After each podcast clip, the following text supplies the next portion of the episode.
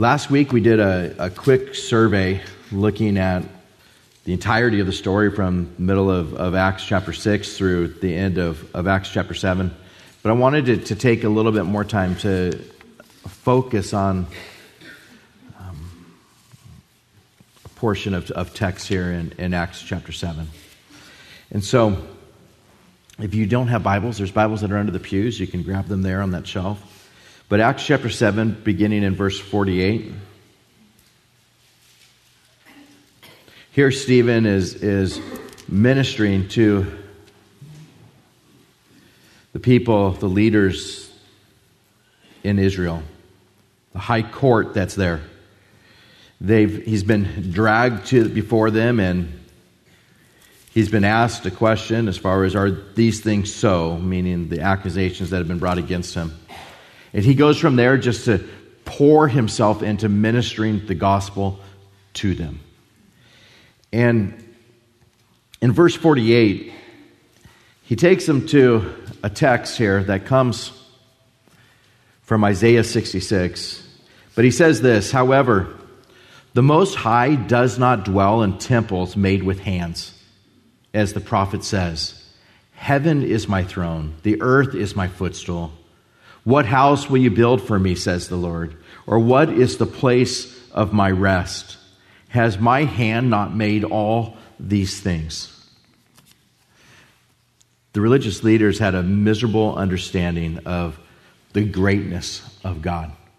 He was he's so much bigger than what they ever, ever knew or understood. They dragged Stephen before this high court, and he's just pouring himself into showing these people the greatness of God, his sovereignty, his hand throughout all of history.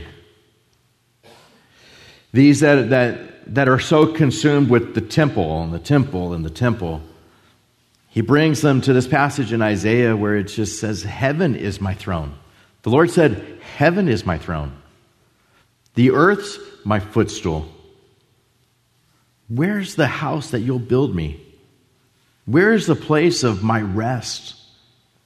For all those things my hand has made, all those things and all those things exist as the Lord. And then Stephen didn't go on to quote the next portion of this verse in Isaiah, but it says this But on this one will I look, on him who is poor and of a contrite spirit and who trembles at my word. But what a perfect description of Stephen who's there. He goes through and, and, and, quotes this passage as far as the greatness of God. But God's saying, Oh, look on the one who is poor and has a contrite heart and who trembles at my word. And there's none of that taking place amongst the religious leaders at that time. He goes from there in verse 51 and he says, You stiff necked and uncircumcised in heart and ears. You always resist the Holy Spirit. As your fathers did, so do you. Which of the prophets did your fathers not persecute? And they killed those who foretold the coming of the just one, of whom you now have become the betrayers and murderers, who have received the law by the direction of angels and have not kept it. When they heard these things, they were cut to the heart and they gnashed at him with their teeth. But he, being full of the Holy Spirit, gazed into heaven and saw the glory of God and Jesus standing at the right hand of God and said, Look, I see the heavens open and the Son of Man standing at the right hand of God. And then they cried out with a loud voice, stopped their ears, and ran at him with one accord. And they cast him out of the city and stoned him. And the witnesses laid their clothes at the feet of a young man named Saul. And they stoned Stephen as he was calling on God and saying, Lord Jesus, receive my spirit. And then he knelt down and cried out with a loud voice, Lord, do not charge them with this sin. And when he had said this, he fell asleep.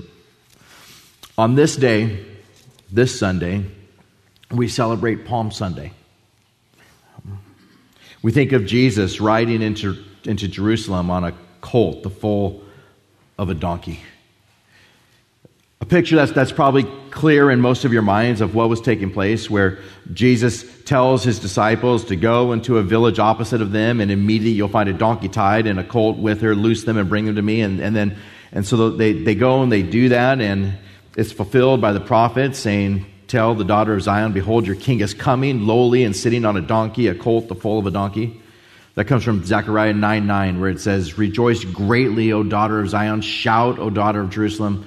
Behold, your king is coming to you, and he's just and having salvation, lowly and riding on a donkey, a colt, the foal of a donkey. And so this is taking place. It's a fulfillment of Zechariah 9 9. And, and so the disciples go and do what Jesus told them to do, and they bring this, this, this colt to, to Jesus, and he sits on the colt and he's going into Jerusalem, and there's a great multitude that's spreading their clothes on the road, and others are cutting branches down from the trees, and they're spreading the branches out there on the road, and the multitudes are there, and they're crying out, saying, Hosanna to the Son of David, blessed is he who comes in the name of the Lord, Hosanna in the highest.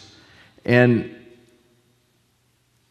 when he had come into Jerusalem, the whole city's moved, saying, Who is this? And the multitude say, This is Jesus, the prophet from Nazareth of Galilee.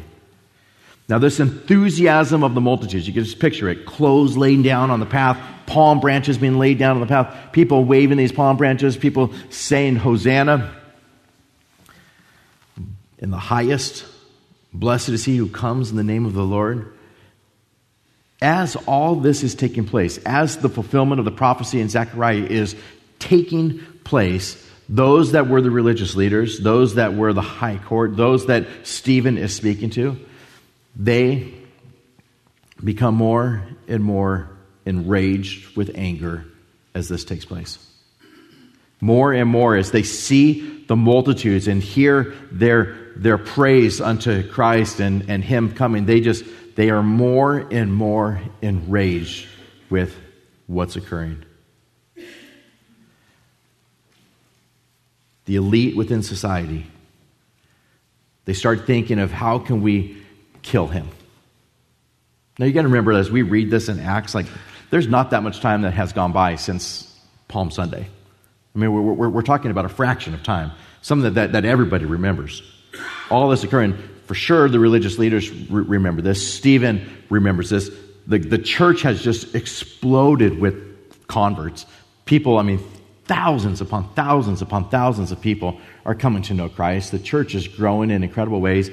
And here they've dragged Stephen before this high court, and he's just bringing all of this before them. Talking about how God's worked throughout history, but bringing them to the point of seeing you guys are the ones that conspired to get Judas to betray Jesus for 30 pieces of silver. You guys are the ones that, that had that mock trial. You guys are the ones that got the people to, to, to cry out and, and, and say, Give us Barabbas and let Jesus be crucified. And it tells us that it's this religious leaders that were there that were, that were persuading the multitudes to ask for Barabbas. It is them that led the people in saying, His blood be on us and on our children. And so this is who Stephen's talking with. A short period of time has gone by, and now he's before them. And he says to them, You stiff necked and uncircumcised in heart and ears. You stiff necked person, you're, you're doing the exact same things that your fathers did. Deuteronomy 10:16 referring to to Israel or God's people, he's saying, Therefore, circumcise the foreskin of your heart and be stiff necked no longer. Calling them to the, the same phrase that's used, being stiff necked, would have been something that would have come into the minds of the high court, come into the minds of the religious leaders immediately. Stephen's calling us that. He's saying, It's your heart that's the issue. In Deuteronomy 30, verse 6, it says, The Lord your God will circumcise your heart and the heart of your descendants to love the Lord your God with all your heart and with all your soul that you may live. God's saying, circumcise your heart that you might love him with all your heart, with all your soul. And now he's telling them, you, you have, a, you're stiff necked and you're uncircumcised of heart. You're the same as the Gentiles. In Jeremiah 4 4, it says, God says, it says, circumcise yourselves to the Lord and take away the foreskins of your heart, you men of Judah, inhabitants of Jerusalem, lest my fury comes forth like fire and burns so that no one can quench it because of the evil of your doings. All of this is, is, is pointing these people to the fact that it's your heart that's the issue. You're so far from God. You're not listening to God. You haven't listened to anything that God has said. The Jews were so proud as, as far as their Jewish heritage and, and, and all that they had set up with the law and, and, and barriers around the law and the temple and all that was taking place. But Paul comes in in, in Romans 2, and, and we know that Paul is, is the one that, that's referred to as far as here at the, at the end of Acts, where it says the clothes were of, of they laid the clothes at the feet of a young man named Saul, and we know about Saul's conversion and what takes place there. But this one who was amongst them, this one who was amongst having people be killed, he said in Romans 2 28, For he is not a Jew who is one outwardly, nor is circumcision that which is outward in the flesh, but he is a Jew who is one inwardly, and a circumcision that is in, of the heart, in the spirit, not in the letter, whose praise is not from men, but from God. Paul got it later on as God revealed these things to him. It was an issue of his heart. It tells him here they killed those who foretold the coming of the just one, of whom you now have become betrayers and murderers. They killed them. All the prophets that had come before, they, they killed them, he's saying. In 1 Peter 1 and verse 10, it says, Of this salvation the prophets have inquired and searched carefully, who prophesied of the grace that would come to you, searching what or what manner of time the Spirit of Christ who was in them was indicating when he testified beforehand the sufferings of Christ and the glories that would follow. The prophets came and they, and they gave the message of this is what's going to take place, giving a message of repentance. And Stephen's just saying, you guys killed them all. What prophets did you not kill? What prophets did you listen to? You can go through Scripture and you can see prophecy after prophecy after prophecy of what God was doing. And you can see the way in which the people responded across the board. You see God work in, in, and ways of bringing people to repentance. But when you look at the way in which the people treated the prophets, you see them rejecting the message over and over again, and that's Stephen's point here. Think of some of the prophecies that were given prophecies of the fact that Jesus would be born in Bethlehem, Micah 5 2. Thinking of the fact that he'd be born a king in the line of David, Isaiah 9 7 or 2 Samuel 7 12. He'd be, a child would be born, Isaiah 9 6, a, a, a, verse that's familiar to probably all of us. For unto us a child is born, unto us a son is given. He'll be called Wonderful, Counselor, Mighty God. It tells us that in, in Isaiah 7 13 and 14 that he'd be born of a virgin. Kings would bring him gifts and fall down before him, Psalm 72. We know that he'd be called out of Egypt, Hosea 11.1.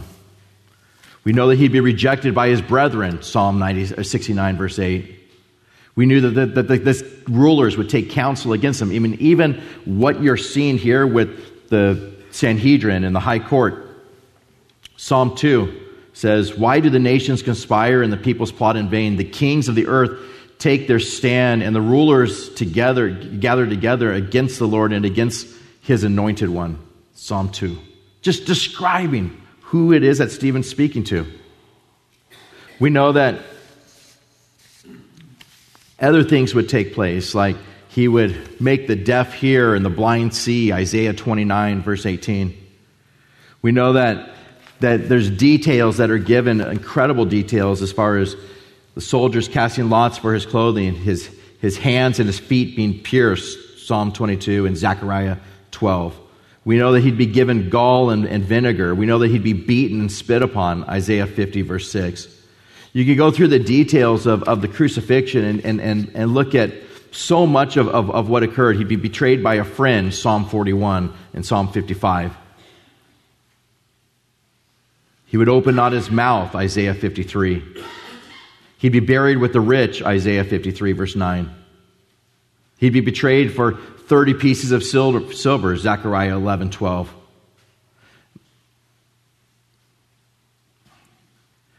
He'd be a picture of the Passover lamb without blemish. His blood shed for us, Exodus 12 and Isaiah 53.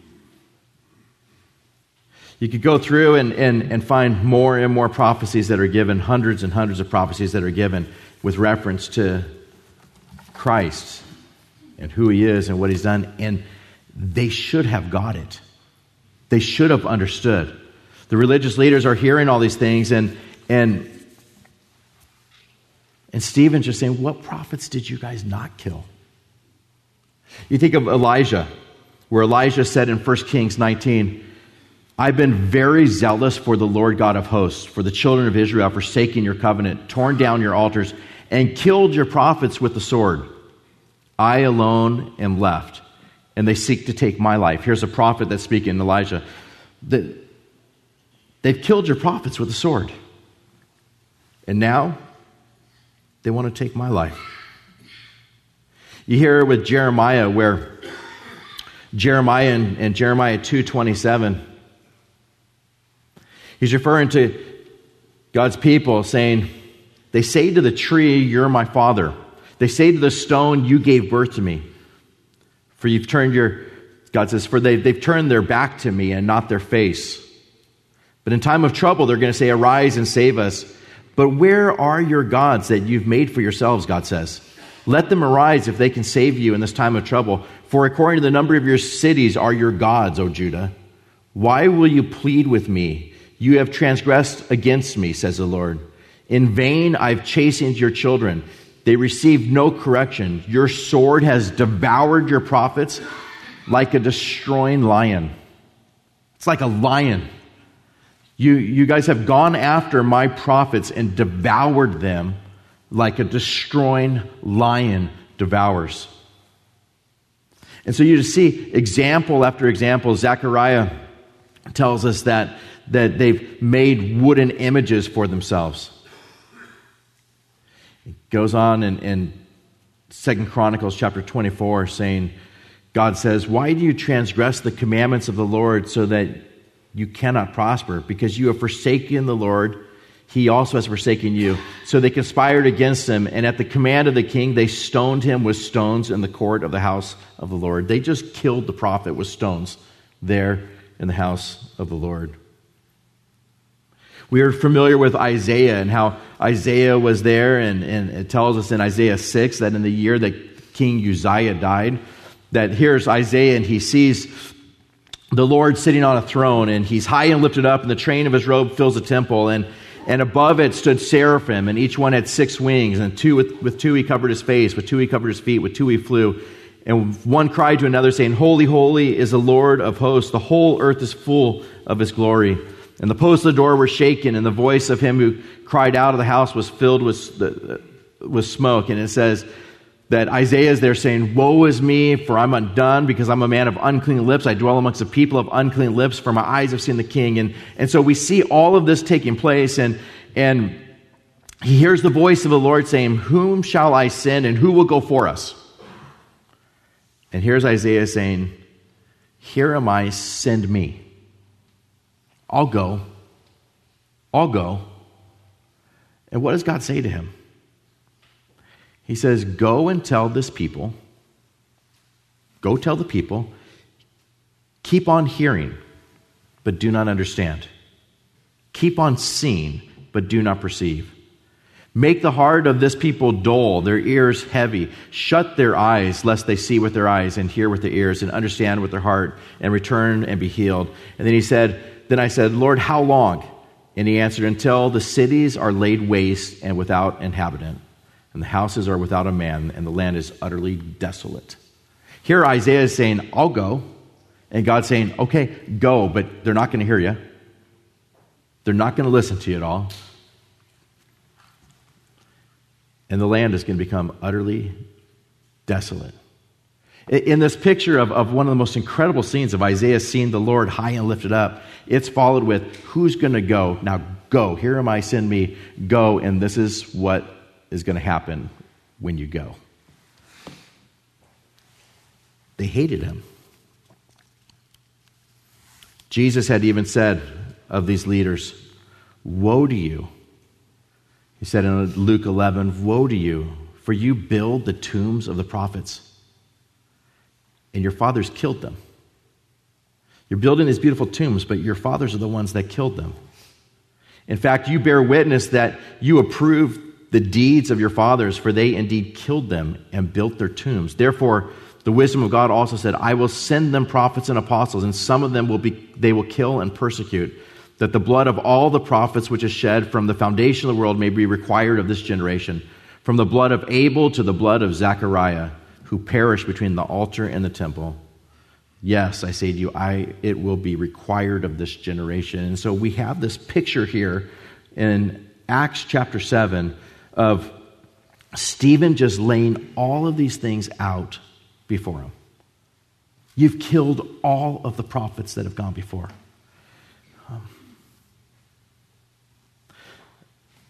You find that the people, in hearing this, it tells us that when they heard these things, they were cut to the heart and they gnashed at him with their teeth. Cut to the heart and gnashed at them with their teeth. In verse 57, it says, They cried out with a loud voice. They stopped their ears. They ran at him with one accord. They cast him out of the city and they stoned him. It's just a riot taking place. Now, when you, when you read this, this, this isn't like a bunch of hooligans that have gotten together to do this.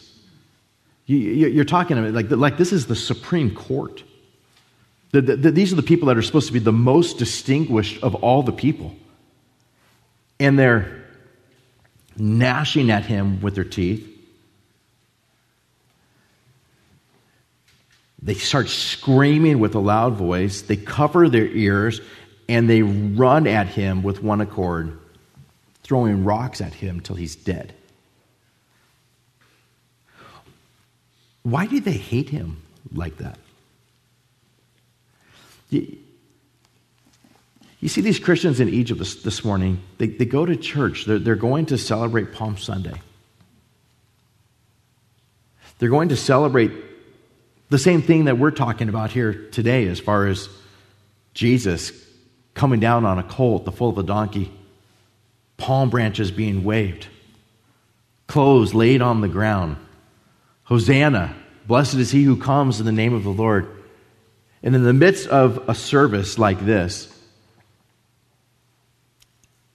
Either someone came in and placed a bomb, or a suicide bomber put a bomb on and walked in, which we know took place in one of the churches.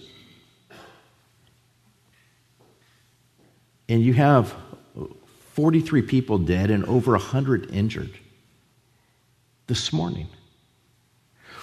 Why is, is there hatred that is like that?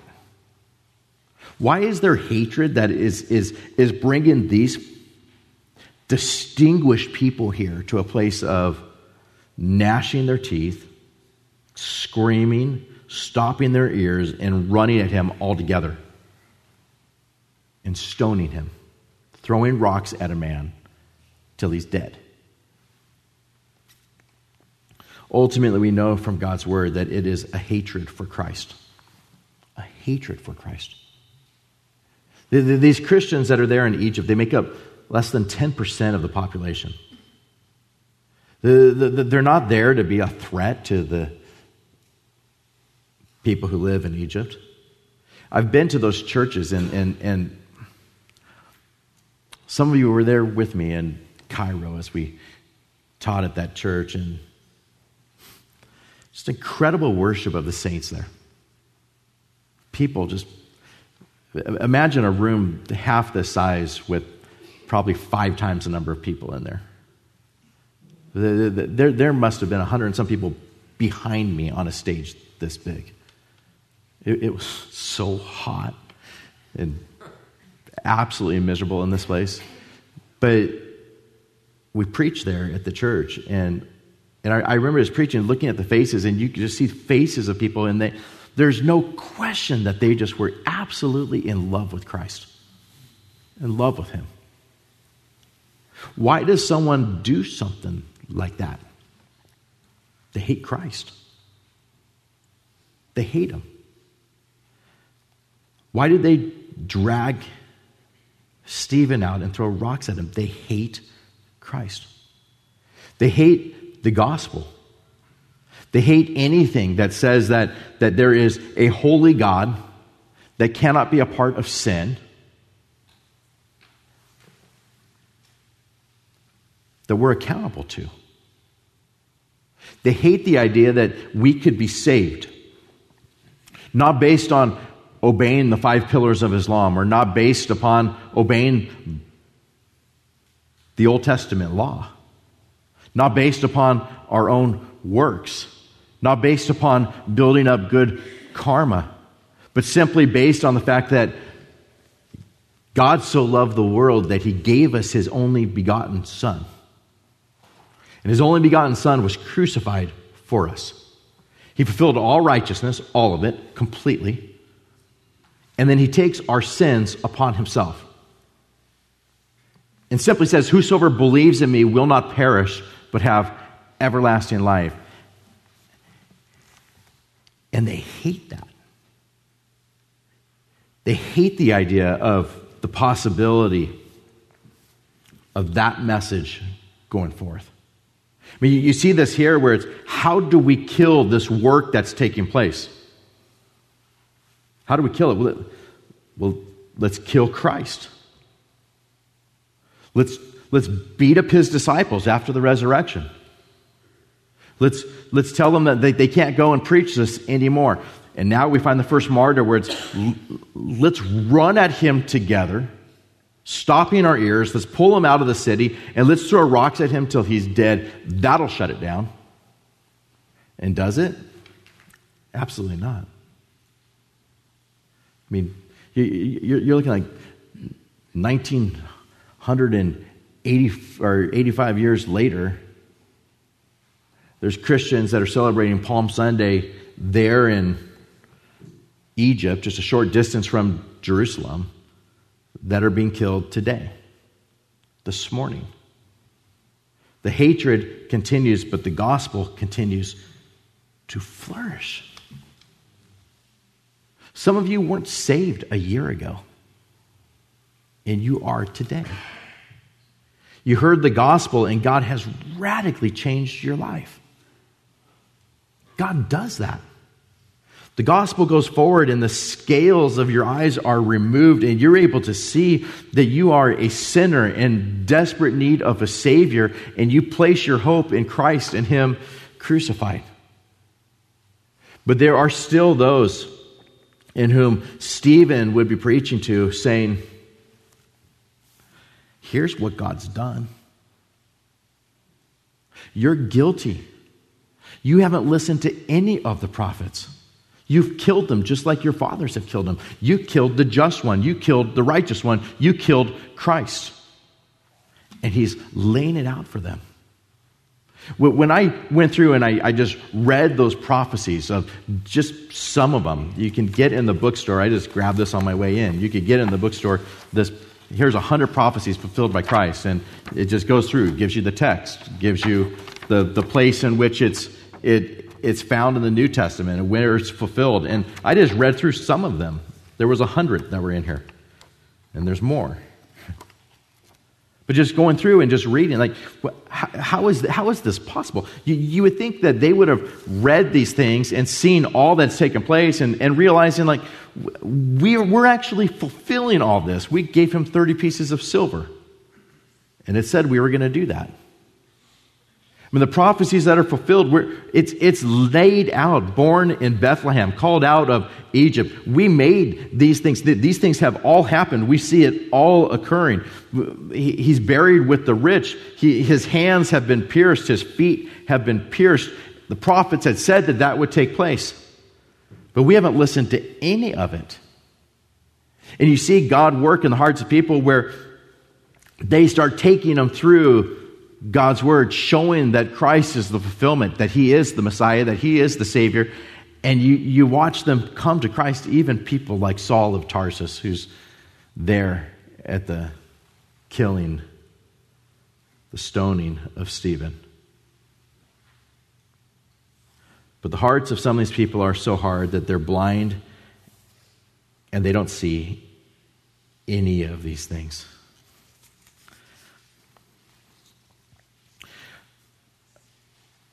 Stephen started this particular section out by saying, Heaven is God's throne, the earth is his footstool. What house will you build for me, says the Lord? Or what is the place of my rest? Has my hand not made all these things? And, and he's just laying out God is so much bigger than what you guys think. On Palm Sunday, they're waving palm branches. They're laying clothes down on the, the path. They're laying palm branches on the path. They're crying out, Hosanna, blessed is he who comes in the name of the Lord. But those same people are a part of those that are saying, Give us Barabbas later in the week. Their view of God was way too small. They didn't know that he was the Savior. They didn't want a Savior. They wanted someone that was going to destroy the Roman occupation and set up a reigning kingdom then. But look at what Stephen sees. They're cut to the heart. They've gnashed their teeth at him. But he, being full of the Spirit, looks up into heaven, gazes into heaven, and sees the glory of God and Jesus standing at the right hand of God.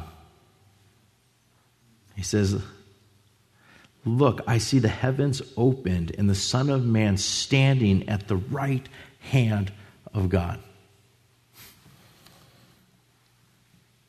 You think of Christians that are martyred today. And to think that our same Savior could be there, causing the heavens to be opened, and Him there standing at the right hand of God, welcome them into the kingdom. He rules, He reigns. They still have too small of a view of Him, but He is one who is at the very right hand of the Father.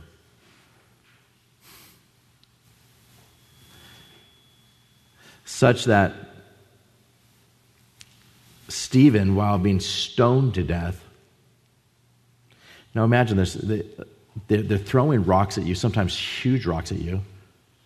But the people have placed you in a, in a place outside the city and they're throwing these rocks at you till, till you're dead. Like, I, I don't like being kicked in the shin, much less have rocks just pummeled at me. And he's saying, Lord Jesus, receive my spirit. He follows those words by, Lord, do not charge them with this sin. Those are his last words. Lord, don't charge them with this sin. And when he had said this, he fell asleep. His last words.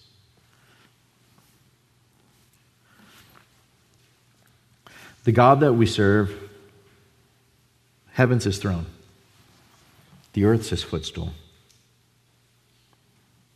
We couldn't build a house big enough for him. There's no place where he would rest. By his hand, he made everything that exists. He's worthy of clothes being laid down. He's worthy of palm branches being laid down. He's worthy of palm branches being waved. He's worthy of us singing praises unto him with all of our heart from now and for all eternity. But he's also worthy of us having such a view of him and his sufferings and what he's done for us that we have great confidence to just say, Lord, when it's your time, receive me. The God that we serve is such that we have been forgiven of so much, haven't we? When you start laying it out and you think of your sin and you think of what God's forgiven you of, every sin. If you're here this morning and your hope is in Christ and Him crucified, when you think of how I get to heaven, it's Christ and Him crucified. It's not me. It's not what I've done. It's not that I'm sitting here in church. It's not whether I've done enough good deeds. It is that Christ fulfilled all righteousness and He puts that on my account and He's taken my sin away. You could be here this morning and you're sitting there and you, you could think of the worst sins that you've ever committed. And you're sitting next to your brothers and sisters in Christ and you're thinking like, I am so glad that they don't know about what I'm thinking right now. I'm so thankful. And whatever it is that you're thinking of, you just like scratched the surface of the depths of your sin. I mean, when you think of God saying, There's none righteous, no, not one, there's none who does good. The inclination of the heart is only evil continually. You, you did whatever was right in your own eyes. You love darkness rather than the light. Just like Saul is here and he's approving of the fact that Stephen's being killed, being stoned, you would have been just like him if it wasn't for the grace of God that has come upon you and has saved you. To think of what we are capable of and to think of what it is that he has saved us from, Stephen got it. You see, he, for him, the message that he was bringing to these people, having been dragged before the high court, the message that he was bringing to these people was worth every part of him being put to death. You guys get that? It was totally worth it to him. He knew his sin and he knew what he had been saved from, to where it's, if I can preach this to these people, I'm going to do it. I'm not going to come and say, hey guys, I'm good. I'm, you know, can you let me go? What do I need to do to get out of here? I don't, I just, today is not the day I want to die. He just says, all right, and you're going to hear a real long sermon. And I'm going to tell you all about what God's done throughout history. Before he, he, he, I, he probably only got like a quarter through his sermon before they ran at him and threw him out of the city and killed him. He didn't even get to finish it because they didn't want anything to do with any of it. But because he knew his sin and he knew his Savior, because he looked at these people and he wanted them to know Christ that much, his last cry came out with a loud voice saying, Lord, do not charge them with this sin. Don't charge them with this. what a response. I mean, my inclination, I think, sometimes would be more like, I'm going to see how many I could take out with me. I mean, they may get me, but like they're, they're going to feel it tomorrow. I'm going to make it, they will feel it tomorrow. But you see the, the sanctifying work of this new believer. He's a new believer. Why? Because everybody was new believers at this particular time. And so if you're sitting there going, I don't think I can never have that kind of confidence, this is a new believer. And he knows his Savior. He know that, he knows that Christ had risen from the dead.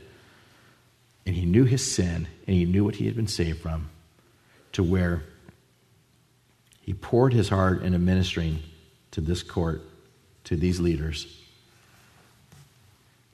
And he knelt down and cried with a loud voice, Lord, do not charge them with this sin. And when he had said this, he fell asleep. And what happened at that point? Well, we know that there Christ was at the right hand of the Father, welcoming him, him in, entering into the joy of the Lord. That is the God that we serve. Heaven's his throne and the earth's his footstool. He deserves every bit of praise from us. And he will receive you into his kingdom for all eternity. On this Palm Sunday, may we find ourselves praising him, for he is our Savior. And may we find ourselves leaving this place with the kind of confidence that Stephen had to say, I will go forth and proclaim the gospel here and to the uttermost parts of this world, for he's worthy of that. Let's pray together. Lord Jesus, we thank you for our text this morning. We thank you for Palm Sunday and the fact that you came to Jerusalem knowing that it was at that place that you were going to die. A God that gave us his only begotten Son, knowing that he would be the lamb without spot or blemish or any such thing, gave us all the pointers that we needed through prophecy to know that Christ is, in fact, him. And then, Lord, you laid down your life for us on the cross. May we praise you. Praise you for the way you came, lowly on a colt, the foal of a donkey, coming to be crucified. And I, I pray, Lord, that you would give the saints here,